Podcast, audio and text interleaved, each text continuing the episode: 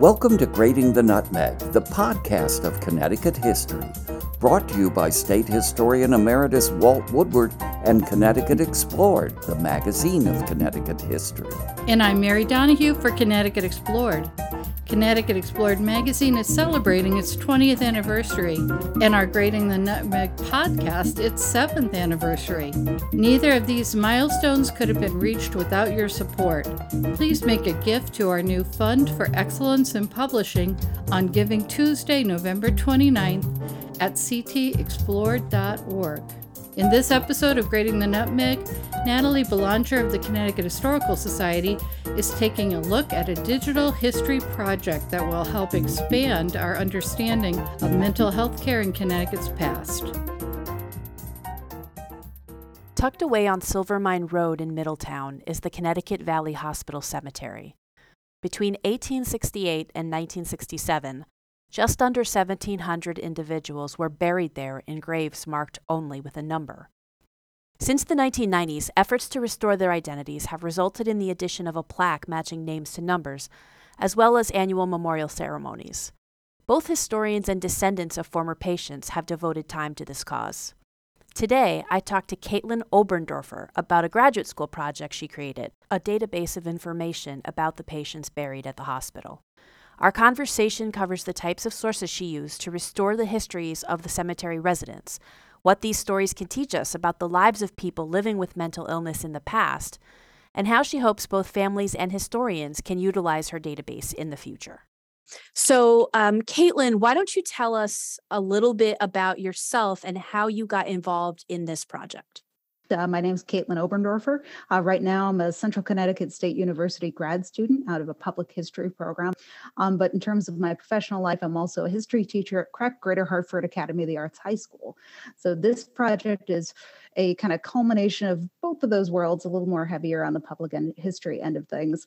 Uh, early on in my grad program, we're talking early 2020, so going into the pandemic, was taking this uh, really wonderful class uh, called the Professional Historian, where I started on a topic that had nothing to do with this topic that we're talking about right now whatsoever, but it morphed into that. I started out by trying to come up with a subject that had something to do with Northern memory of the Civil War and how Civil War soldiers themselves contributed to that. And by and by, I kept coming across references to kind of hardships that soldiers faced in the North after the war, specifically going into places like the Fitch's Soldiers Home or even being transferred to the Connecticut, what today is the Connecticut Valley Hospital for the Insane, or excuse me, Connecticut Valley Hospital, Connecticut Hospital for the Insane is what it was called in the period. I happened to stumble across this really weird story in my research about one soldier who, after the war, was noted in the Hartford Courant as having a wife who was at the Connecticut State Hospital for the Insane, but he himself had just disappeared in this sort of caper, left his family behind. I found it such a strange story in my research. And again, I was ambling in the process. I looked into his story a little bit more and I found that he actually had been sent to the uh, Connecticut State Hospital for the insane itself, which sparked again this whole funnel of research on well, what exactly was the Connecticut State Hospital for the Insane like after the Civil War? I mean, it started in 1868 in that kind of wake of the conflict. It was a huge part of the development of how the North treated soldiers and how the North thought of mental health care again in the late 19th century. This eventually developed into kind of a, uh, a, back and forth between me and Professor uh, Matt Warshauer. And I found that, hey, he had a huge stake in research and connections between the Civil War, individual soldiers' experience in the hospital in its own right. But I found that I could really use the state hospital, at least as an avenue to, to bolster my individual research in that public history class, that professional historian class, but eventually I became far more interested in this physical cemetery on site, the Connecticut Valley Hospital Cemetery, and just off of the east of the main campus, tucked away on this little side street called Silvermine Road. It has 1,681 patient burials on that site, all numbered, not named, not listed with any identifying information. But I learned that a number of Civil War patients had been buried there and eventually transferred out. Their final resting places were elsewhere. Again, it was a part of this huge, rambling kind of domino effect of my research where I discovered this cemetery could be a cornerstone to learning more about, again, either individual Civil War experience or Civil War soldier experience after the conflict in mental health, or thinking about it much, much broader in terms of this experience of those in Connecticut suffering from mental health afflictions in the wake of the Civil War, all the way up to just about 1960. So, in doing this project, what were the primary sources that you were working with? So, when I first discovered the Connecticut Valley um, Hospital Cemetery, I realized that there was a huge memorial triptych at the front of it that listed off every single patient's name, their death year or death age, and just their their corresponding headstone that had a number on it as far as when they were buried or roughly when they were buried. So from there, I was able to kind of use their names as a way to access really kind of common genealogical history sources or local history sources, looking into ancestry to access census records, both special censuses and regular censuses, uh, but additionally things along the lines of uh, city directory information, probate records on a very, very rare occasion. Again, things that you commonly would turn up if you yourself were in- interested in genealogical research, nothing groundbreaking. But to make that a little more substantive, I had to mine things like local newspapers that were open source or digital open source so you could use just a quick key search to hopefully land on a name or a variant of a name that might be attributed to that patient. So everything from the Hartford Courant to the New Haven Journal and Courier, these late 19th century and early 20th century newspapers to round out individual patient stories. And I understand you were inspired to do this project by a project that had already been um, completed and that's the work done at the ancient burying ground. Can you tell us in Hartford? Can you tell us a little bit about how that project inspired you? Yes, I can. So, again, shortly after the pandemic had started, I've enrolled as part of my public history course in a class called Digital History, actually given by the now head of Connecticut Explored, Kathy Hermes. Uh, she was teaching the course and tapping into her own personal experiences with a project she called Uncovering Their History, where she had researched alongside a team of grad students people of color who were buried in the ancient burying ground in Hartford, just behind today's Center Church. So, inspired by her example of going off of these very, very sparse uh, sources. She had to be very, very creative in the way she kind of mined this hidden history. She was able to attribute a new sense of humanity to these stories of people of color of colonial America that otherwise had gone unnoticed in that cemetery, especially since she was working with a group of people that didn't have headstones. So, similar to the Connecticut Valley Hospital Cemetery, where patients originally only had numbered headstones and their names were not released to the public all the way until 1999. Okay, so can you talk a little bit about that? Because my understanding is that it is not easy as a researcher to get your hands on information about people and records related to people who were treated in Connecticut state facilities for mental health conditions. So can you talk a little bit about how that affected your research and you know why were the headstones not given names was there a is was that simply a cost saving measure or tell me about that. So, in a recently released addition to the uh, National Register of Historic Places nomination for the physical hospital itself, they state numerous times in their description of the cemetery, its formation, the reason of those numbered headstones was not necessarily maybe based on our, our present no, notions of stigmatization of mentally ill individuals, but rather it was, like you said, a cost saving measure originally, or this kind of easy uniformity of the cemetery that had been used in other similar cemeteries or similarly uniform cemeteries after the Civil War, like huge military cemeteries. So our presentism says, oh, that's something about stigmatization of the mentally ill. When on that listing, it says, hey, if we're talking about stigma, we should more so look at the idea of in the late 19th century and early 20th century, there was a stigma around being buried in a quote pauper cemetery or buried at the cost of the state. You were able to piece together genealogical information about so many of the people buried in that cemetery.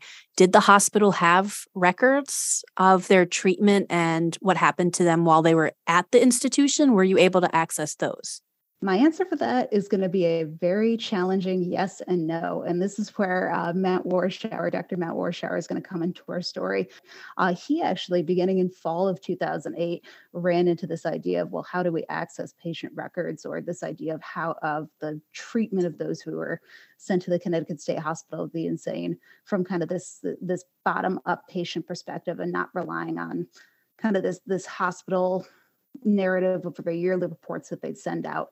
And he had a student, Michael Sturgis, who was very, very interested in researching soldier's heart, which they would call, you know, PTSD, and really wanted to focus in on Civil War soldiers. So quickly they figured out in their research that they needed to go to the today Connecticut Valley Hospital. But when they did so, they came up against a number of roadblocks having to do with the Freedom of Information Act, having to do with, again, that accessibility of records of people who are mentally ill in our state's history, past and present, the idea of how they're stigmatized today. So, as of right now, as of October uh, 2011, those records are completely sealed at Connecticut State Library, and those are the patient records of the Connecticut Valley Hospital. But that also applies if there are any patient records for the Fairfield Hills Hospital or the Norwich State Hospital for the insane, the other two major kind of state run facilities. So, kind of accessing more of a the, the centralized record of how patients experiences when at the Connecticut Valley Hospital is is not necessarily an option for us, is not necessarily something that we can easily turn to. I did want to ask you, you know, one of the horrible things about being a historian or studying history we never get all of the sources we want. We never get all of the information we want. There's always part of you no matter what topic you've studied, what people you've you've studied, you're all there's always that little thing you wish you knew, right? But despite that, historians managed to put together stories. So I was wondering if you could tell us um, in your research, what have you been able to learn about the experience, you know, from your project, about the experience of people living with mental health conditions, mental health um, issues in the wake of the Civil War? Which stories have really grabbed you? I would say what's what's sad and what I, I almost kind of hesitate to share is the stories that I have that are most complete are of people who were, who were labeled criminally insane that were buried in that cemetery. Because within 10 years of the operation of the Connecticut State Hospital for the Insane, again, they start in 1868, 10 years in, they had already partnered with the Wethersfield State Prison, Pope Castle on the Cove, right behind or right where the DMV is today. And with that partnership, they transferred over again a great deal of people who were labeled criminally insane.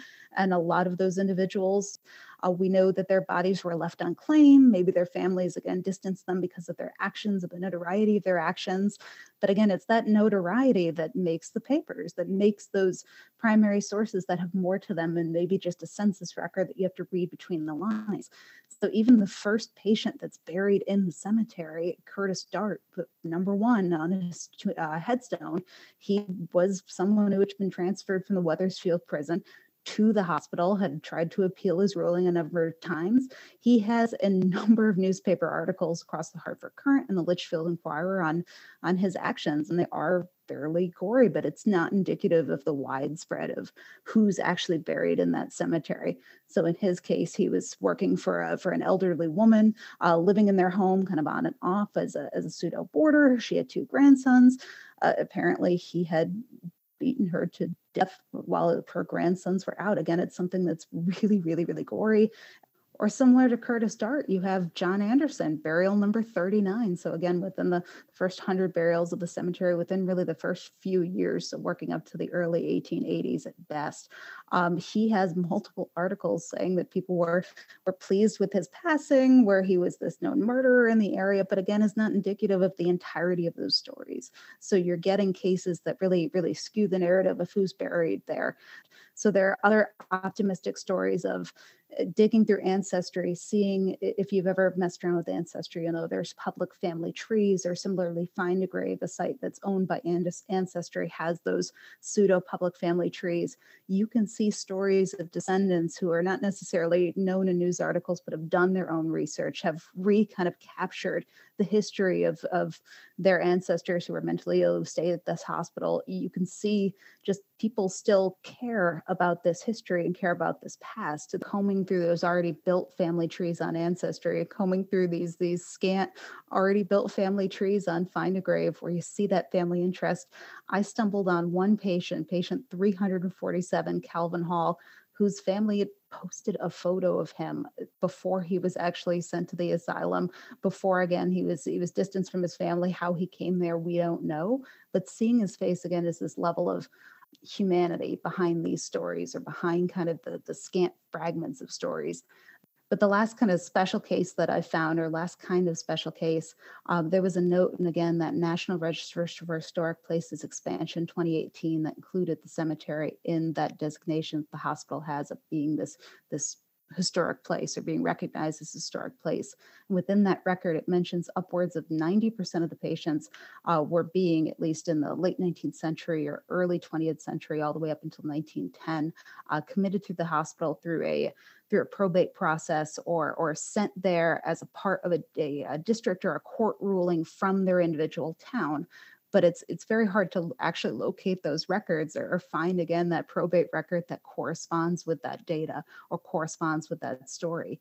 So mixed in occasionally i'll be able to find like patient 428 uh, lucy van valen i found her complete probate record where she was again committed to the hospital. So not like her her end of life kind of estate listing, but a physical packet that says, hey, this is the quote complaint for commitment to the uh, asylum and proceedings therein. You could see that unlike a few of the other, again, scant probate records or, or committal papers I've found, she has a reference to family that's taking part of this process. And it's not just a process of, of the town committing her to the asylum or seeking out for additional help even though there's no mention of her family at the end of her life, which explains again how she ended up at the cemetery. It's those documents that paint a fuller story of that process of, well, how did people end up at this physical asylum?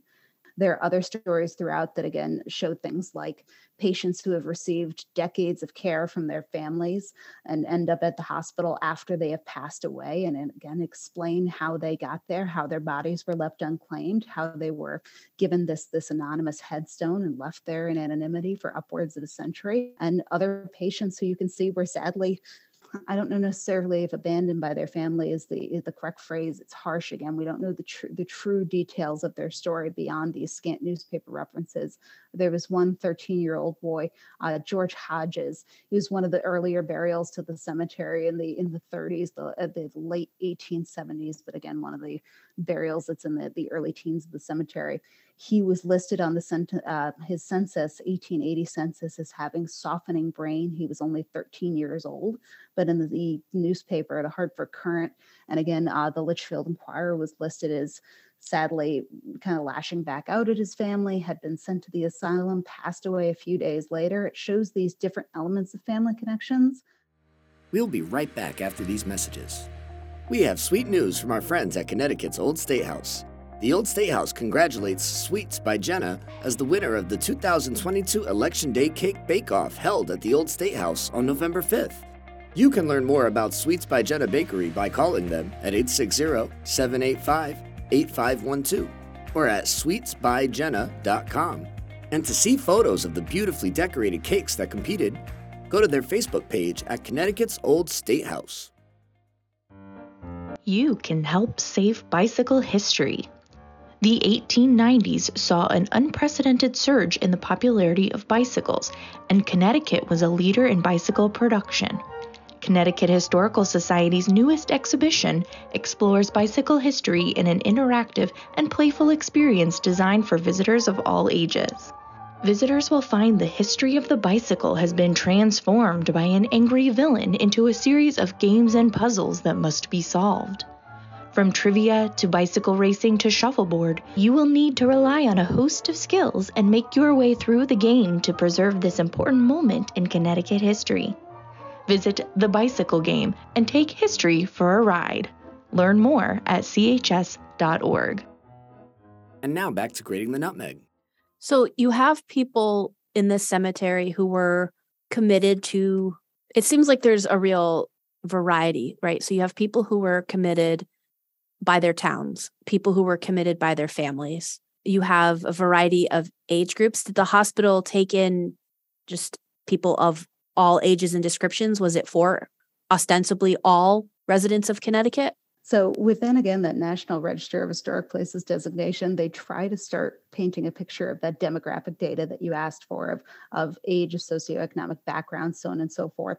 And yes, as you said, it is it is a range of people. So it was young. The youngest I've found is around 13 in the case of George Hodges, and all the way up to I had two or three patients I found that were listed as on the register as being 100 years old. The, these patients, ideally for the hospital, it was designed again to to house those who are considered quote paupers or considered uh, th- there's a few terms that they're around but long story short people who were not who didn't have the money to necessarily support themselves or to support their mental health care or their families didn't have that aid so they had nowhere else to go. And before the creation of this hospital had really relied on on community means of care. So whether you're talking about quote poorhouses or, or other charitable organizations or eventually things like just before the creation of the Connecticut State Hospital, the, the Hartford Retreat, which tried to act as kind of the pseudo public organization.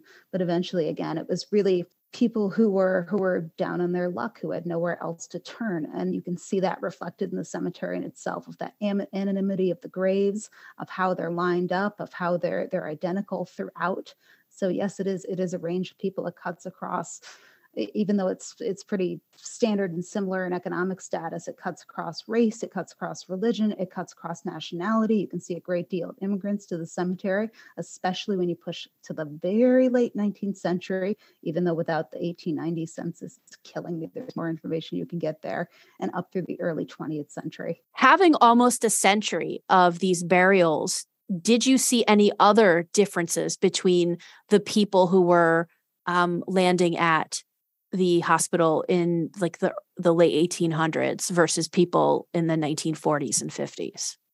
Um, as of right now, as far as my my survey of the cemetery, I've tried to progress chronologically, starting with the first patient, working up to the last, holding off into the release of the 1950 census, which I know came out recently, but I'm still working around to that data.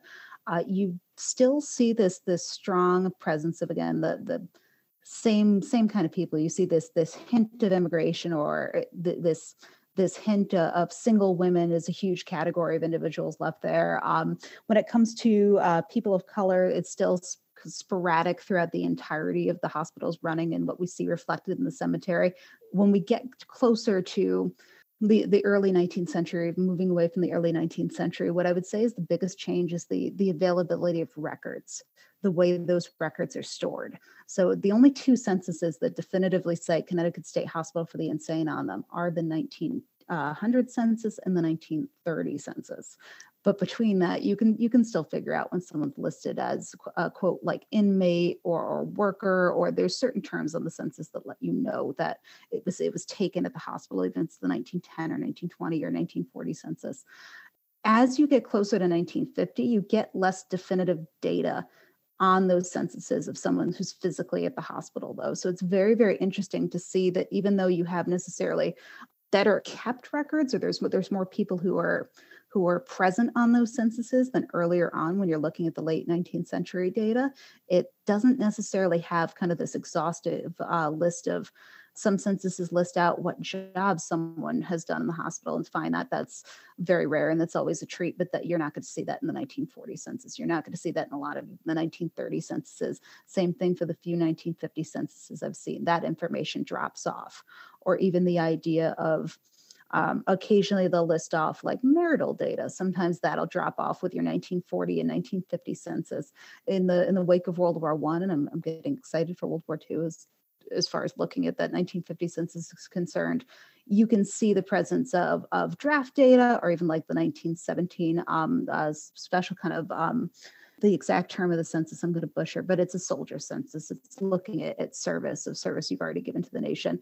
Those bits of data help out at least with with male patients that have been buried in the cemetery and more of their stories uncovered. So I would say that's the biggest change as we get closer to the present. You're better able to map out the the duration of their time at the hospital and occasionally get a sense of of maybe what they were doing at the hospital. The people who ended up in that cemetery, did families ever come to claim them or to have the bodies moved to like a family plot, for example? Yes very early on in my project, what cued me into this question was the idea that I had discovered that Private George Wood, he ended up uh, buried at uh, Indian Hill Cemetery in Middletown, right down the road from the hospital, or relatively so. I'm making it close, so that really is.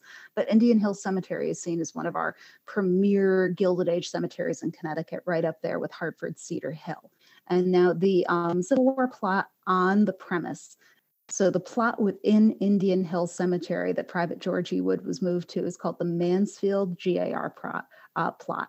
So um, Grand Army of the Republic GAR. But by 1905, there were a number of patients, um, Civil War soldiers rather, who had been buried at the hospital in its own right and moved in 1905 to the Mansfield GAR plot that actually prompted me to look into, and I'm, I'm still developing this portion of my research, uh, but looking into are there any other soldiers there who weren't necessarily originally buried at the Connecticut Valley Hospital, but were um, cemetery, but attended the Connecticut State Hospital for the Insane, which today is the Connecticut Valley Hospital. And so far, I can tentatively say I've found almost two dozen names of soldiers that appear on censuses have appeared as being soldiers that actually went through the hospital. So there's even a question of, well, what to what degree is that Mansfield plot? Was this a plot that was designated for soldiers? That's what I'm trying to say, that went through the Connecticut Valley Hospital. Um, but they're not the only ones who are moved out of here, even though that's the the most the most formal push. Uh, there were upwards of again almost two dozen uh, um, individuals, 27 actually to be exact. I'm looking at my notes, but 27 families from 1878 up until 1957 came to the cemetery and did move their relatives to others, um, other areas across the state. And it ranged from anywhere to several months after they had passed away to over a decade after their passing. There's no mention of, well, how were they removed out of there? There's brief notes on where they went, but say things along the lines of move to Hartford or move to Plainfield, or again, it's that mystery of, well, what was the process of of claiming families after they had passed away. We know from the 2018 National Register of Historic Places nomination for the cemetery, a lot of them were cremated. A lot of them uh, went through the um, property's crematorium. There was a formal process of that happening, or at least the register says that there, there had to be verbal confirmation from the family or a period of time where the family did not step in and there was no other voice to say whether or not they've been cremated. But that again complicates the process of well, what happens when individuals are moved and how exactly did the hospital go about that, especially if these names weren't made public information until 1999? How was a family reclaiming uh, the, the body of their family member a decade later and then feeling comfortable they physically have moved that family member if, if they've been cremated? And once someone was physically moved out of the cemetery, the very next burial in that cemetery used the same plot and the same headstone. So you could have a patient who's buried between uh, patients 30 and 32, put in plot 31, but was buried there maybe 50 or 60 years after patients 30 and 32. Just to make oh, your job harder. And they're around the lines of minimally five or six headstones within that cemetery. Well, headstones and, and um, stones that are laying flat on the ground, not like the um, 1681 original stones in there, uh, but they were placed by families next to the numbered stone that gives their their name, their date of birth, and even things like married to uh, very specific information. I've, uh, the one that really touched me the most, I would say, or or originally captured my attention when I was first looking into the cemetery and I first started walking around because it's it's almost a it's a cemetery that's almost three acres. It's imposing when you're walking around.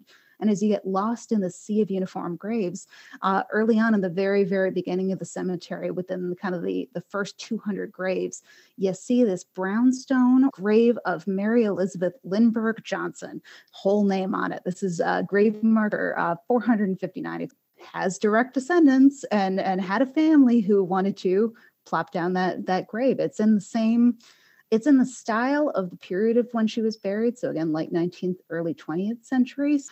Uh, but how her family was able to find her and why they installed the cemetery is a mystery. But it does list off that hey, she has she has a loving husband, and this is the the individual who provided that grave. It does have a little a short kind of suggestion of that story but when you look up her husband that's really where the the data begins to to stop off or even it's it's very very difficult And i've tried to look of where he's buried to see maybe if we can get into that story of why she was left here. But again, you hit a you hit the end of the road. But it shows that when it comes to stigmatification of the mentally the early like 20th century her husband did not care. That was, that was definitively considered a pauper cemetery in the early 1900s um, it was definitively a place that again the, the national historic places um, nomination says people you know blew through their savings people went into debt to have family members buried elsewhere out of the get-go. You didn't want to be attributed to it but no you have that stone proudly there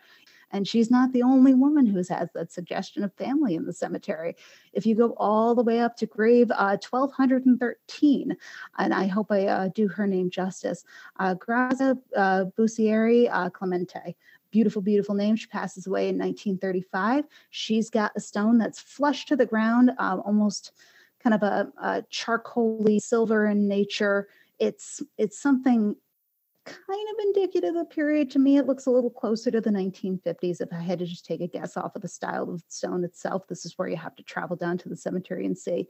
But on her on her stone, full birth and death data, full name again, including that either a middle name or including maybe that was her um, her um, surname before she got married. She's listed as beloved mother there's the family connection that's listed there. And when you look into her story, you can see it easily you can tap into data that she immigrated from Italy. Um, she, she had a husband and she had children. But again, it shows that there's a family that was interested in the fact that she was buried there, that loved her, that wanted to have that connection. So to just paint this cemetery with a broad brush and say, oh, these are people designated as criminally insane, or maybe didn't have any family at all, or were so overcome by stigma in the eyes of their family that they didn't want anything to do with them, that's not the full story. And based on the fact that, you know, from 1999 to today, we've had families come out of the woodwork and report, oh my God, I've discovered my family member. There's there's several stories of that. We know again, there's there's still that interest. You mentioned a rise in the number of unmarried women. I think it was in the early 20th century. Can you talk about that a little bit and why you think that might have been? it's it's interesting to see that at least from 1900 to 1920 i did notice again that that presence of there are more women on the census than men but as far as a, as a rationale behind that i mean you are getting closer to the rise of the eugenics movement you are getting closer to those those stereotypical facets of, of mental health care where you have the the demonization of whether it be like menopause or menstruation or but you also see that at the late 19th century. You see the origins of those. You see gross mis- misunderstandings as far as uh, women's health or gross misunderstandings of, of women's place in society and that is seen as some breach of etiquette that might end somebody eh, up in the connecticut state hospital for the insane. That being said again when you when you have these these unmarried women or these recently married women even their stories again are so hard to probe especially if they have very very similar names or very very kind of common names. Like there's uh, one one woman it's it's mary but i can't remember her last name. There are three marys with the same exact name though on the the actual register of who's buried in this cemetery. So when you're dealing with that kind of anonymity it's it's annoying. But again that's that's an area of research that hopefully this this database that i'm building or kind of the the beginnings of a database might be something of interest for some someone else. Might be that probing question that you can you can take from this huge survey of data and i think that's really kind of the beauty of it. So that actually leads me to another question i want to ask you is as you so can you tell us sort of where you are in the status of this project and what you hope people can do with this information? Like what are some other questions you think we might be able to answer or at least situations we might be able to shed light on using this data? Thank you for asking that.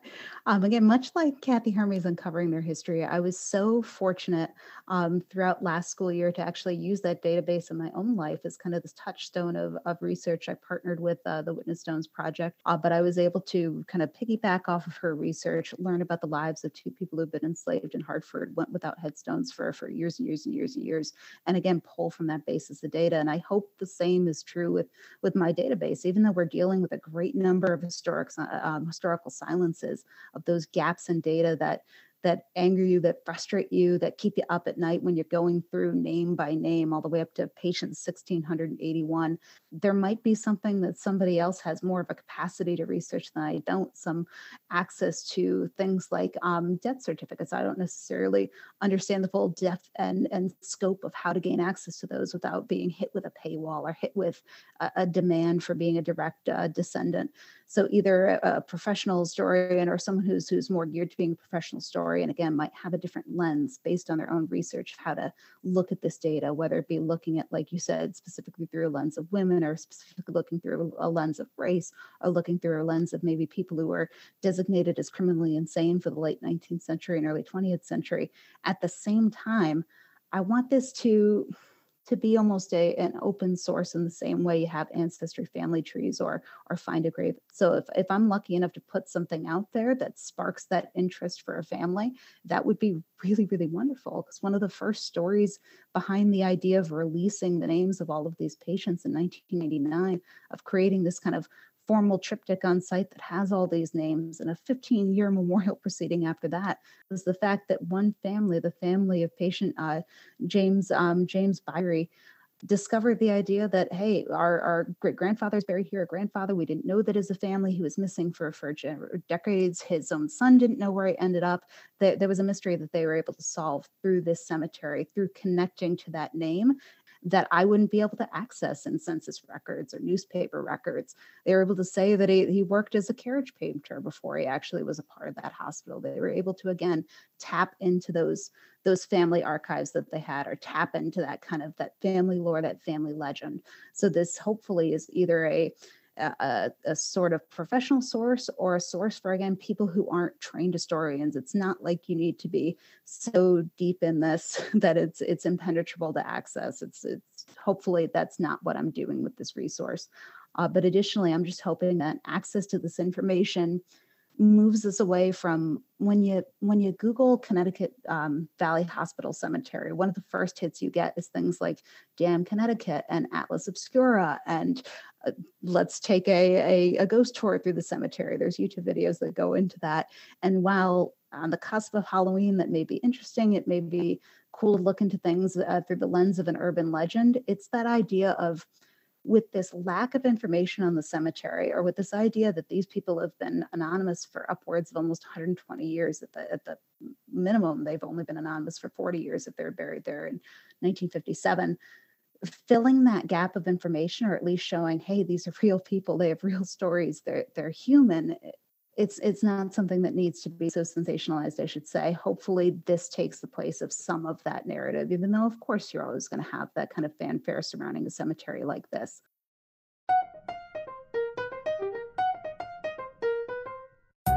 Look for Caitlin's finished product to go live online sometime in 2023.